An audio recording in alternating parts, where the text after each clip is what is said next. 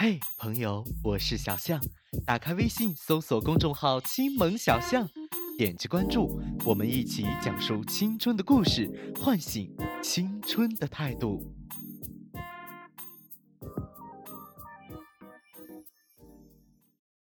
每天接一杯，生活很解渴。听众朋友们，大家好，这里是小象电台桶装朋友，我是小王。我是爱你的，你是自由的。我们的故事要告一段落了。我曾经想过很多次，什么是最好的爱？如果在未来有一条我曾经跌得面目全非的路，而你执意想去，我希望我爱的方式不是拼命的拉着你不放手。我会给你准备最耐穿的鞋子，备好雨伞，告诉你，那边第二个路口地很滑，第五条街道有小偷，路边摊你要尽量少去吃，尽管去吧，不要害怕，不要有亏欠，回来家里有饭，有你最喜欢的西瓜汁，我爱你，而你是自由的。曾经的我一直认为，爱只要付出，只要相互坚持，就一定有结果。我们什么都不懂，只是用尽自己能做到的事情去爱一个人。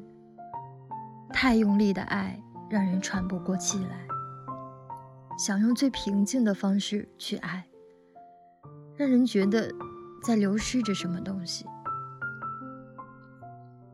好像那时我们都在。当时的事情也都记了起来。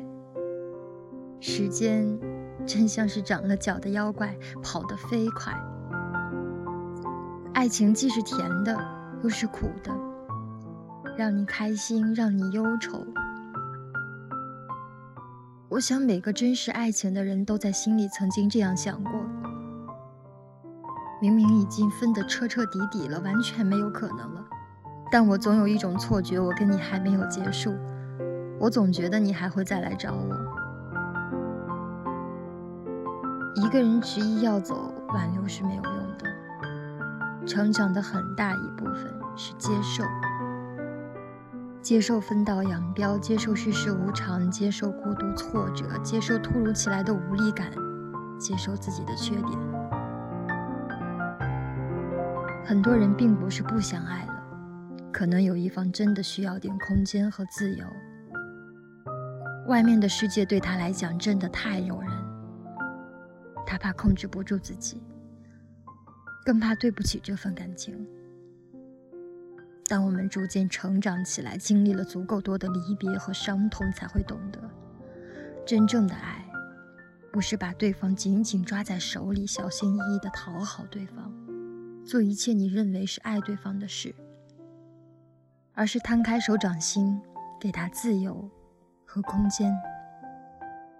距离会让人产生思念，也会让彼此的距离变远。每个恋爱中的人都应该知道，喜欢是新鲜感，但爱却是归属感。所谓的新鲜感，不是和未知的人去做同样的事情，而是和已知的人去体验未知的人生。